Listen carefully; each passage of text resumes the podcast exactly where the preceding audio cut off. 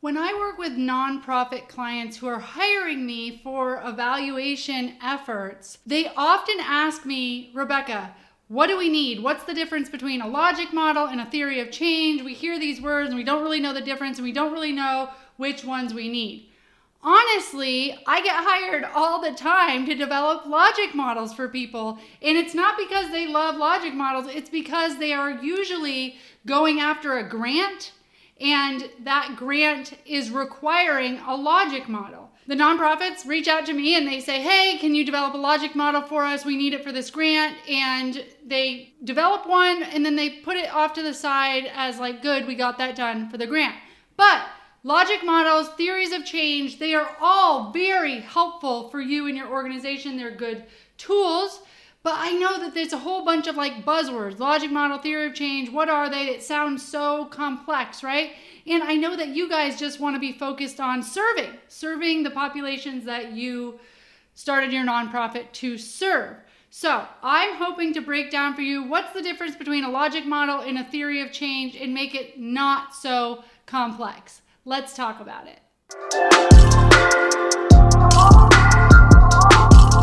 Welcome to episode four of the Harvesting Results Show, where I help you serve others by offering you resources, tools, and advice so that you can nurture your roots and harvest the fruits of all of your hard work and dedication to your unique cause. I'm Rebecca Britt, and today we are talking about logic models and theory of change. Before we get started, head on over to catulo.com slash logic, and there is a completely editable logic model template that you can use while we're going through this. So we are actually going to go through what a logic model is and a theory of change.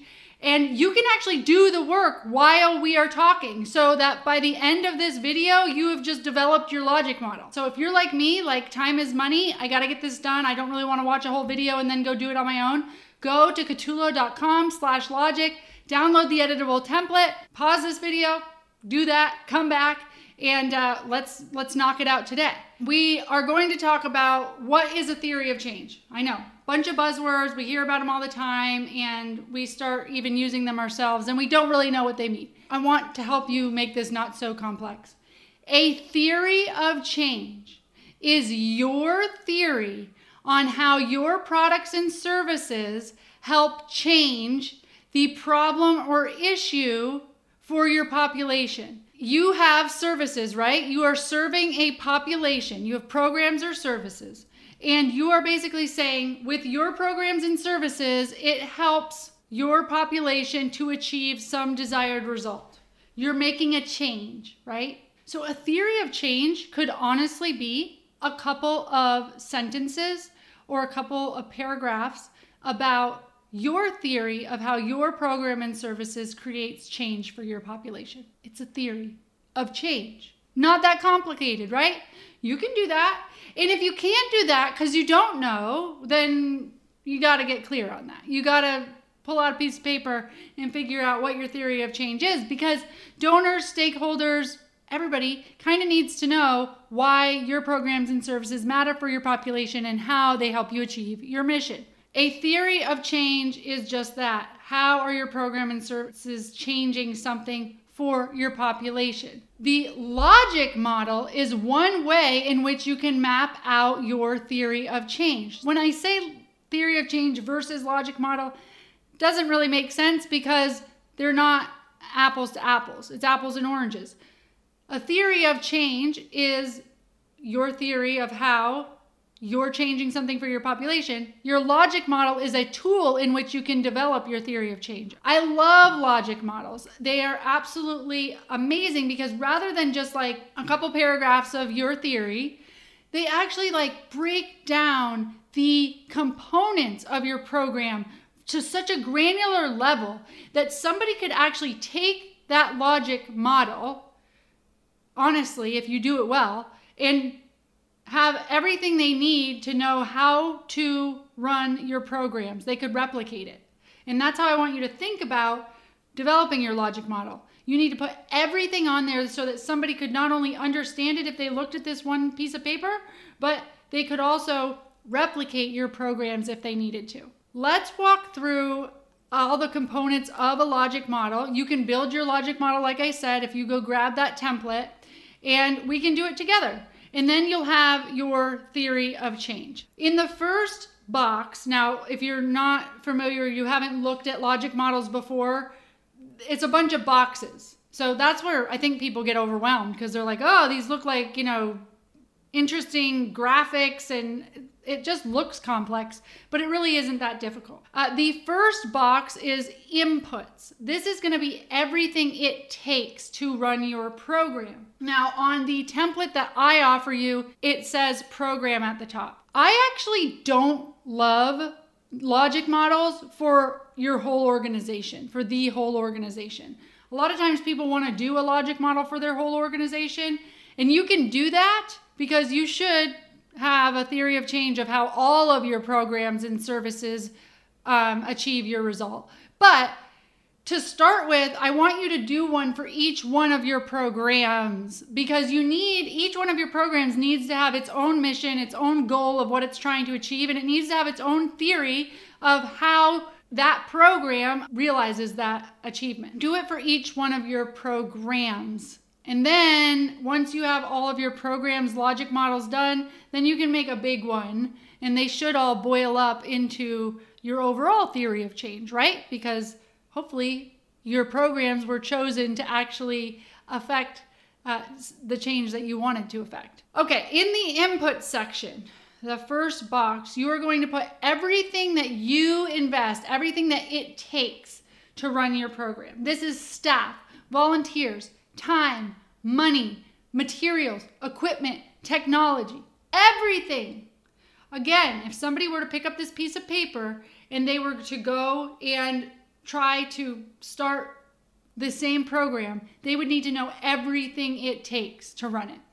So if you have two staff members running it, put that. If you need four volunteers, do that. Get really specific. You need a graphic designer, you need an event planner, you need a licensed mental health therapist, you need $500,000 in grants, whatever it takes. The equipment, you need activities, you need clothing, you need a 2,500 square foot warehouse. I don't know. All the things that it takes, you are going to put in the input section. The outputs section. Now, some logic models just have one box for outputs.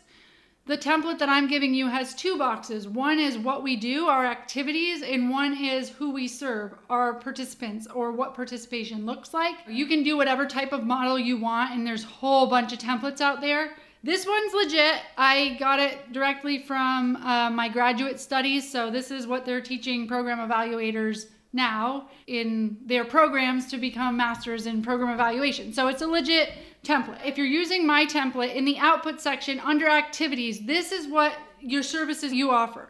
Are they workshops? Are they classes? Are they one on one mentorship? Are they curriculum? Are they training? Are they assessments? Are you facilitating something? Are you working with partners? That's your activities.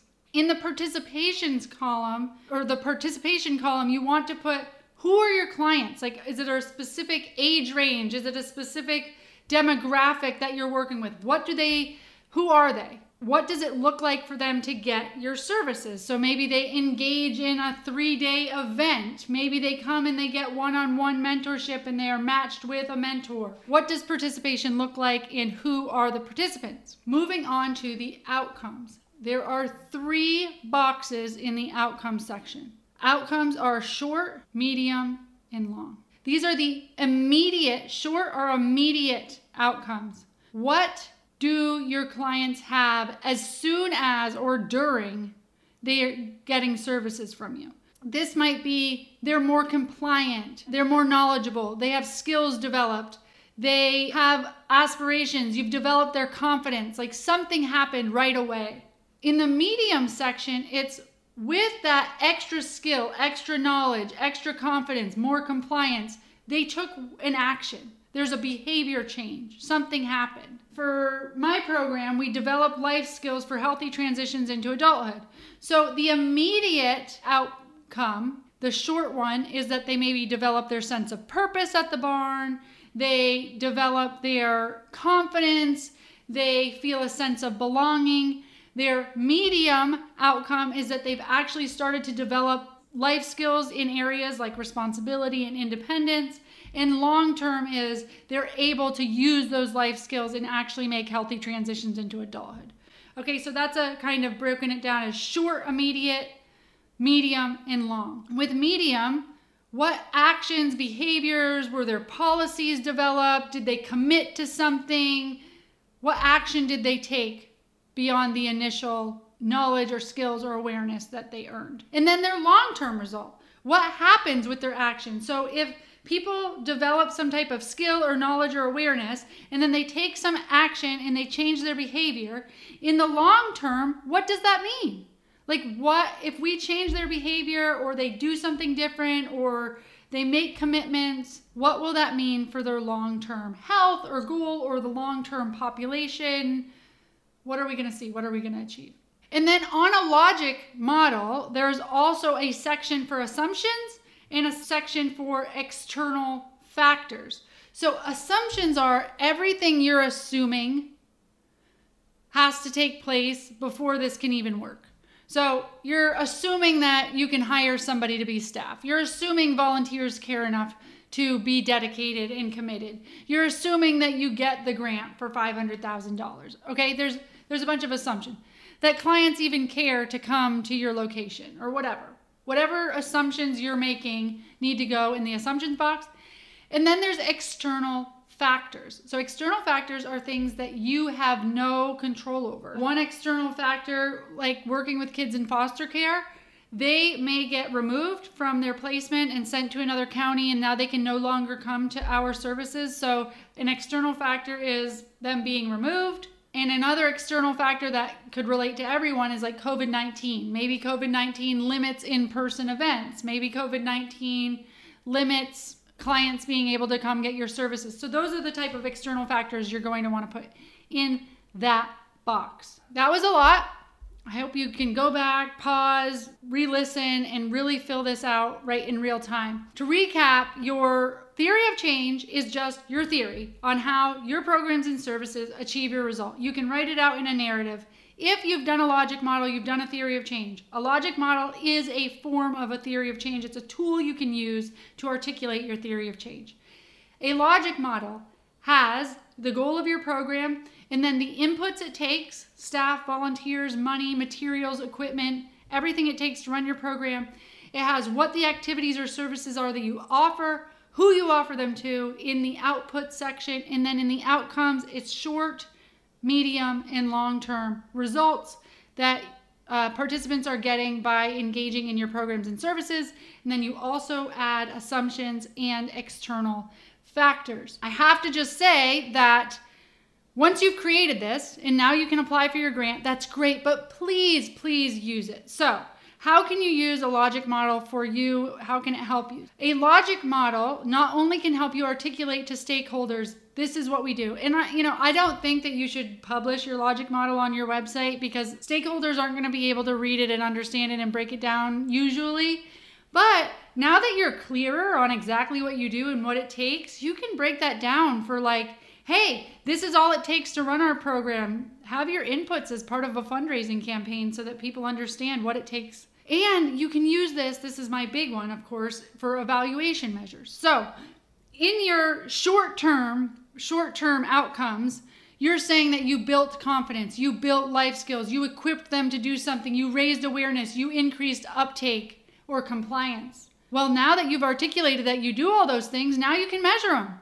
Send out a survey that says, Did we build your confidence? Did you feel better equipped? Did you improve your compliance? You can track all of those things. So then you get to say 98% of the people that go through our program had increased confidence or increased compliance or had better knowledge of something. You can also create measures for the action. So, say people um, learned how to do public speaking. Maybe a medium term goal is that they actually book several public speaking engagements. So, maybe your measure is how many people went from taking our course to being equipped to actually public speaking.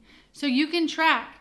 You can send out a survey in six months and say, in the last six months, did you engage in one or more speaking engagement? And if they say yes, then you can say, you know what, 98% of the people that go through our course are report being equipped to do a speaking engagement, and 78% of them actually do. That's huge. That's huge. So now you're using your logic model to actually track your progress and your success in doing this. Each one of those outcomes should have metrics associated with them, and you can start building measures so that you can track and collect that data and then you get to demonstrate your impact to stakeholders. So it's a very, very useful tool. If you haven't already, go over to katulo.com slash logic, get the template that I'm talking about. Make sure you build yours today. And I would love to hear in the comments how you built yours. What was the hardest part of it? If it gave you some clarity, if you're able to build some evaluative measures around this, and if you're going to do more than just use it for a grant, but actually use it to articulate your theory of change. Thank you for getting clear on your theory of change and wanting to do a logic model. By breaking this down, you are going to be able to serve uh, the populations that you serve even better. So I will see you guys next time and thank you for your service to this world.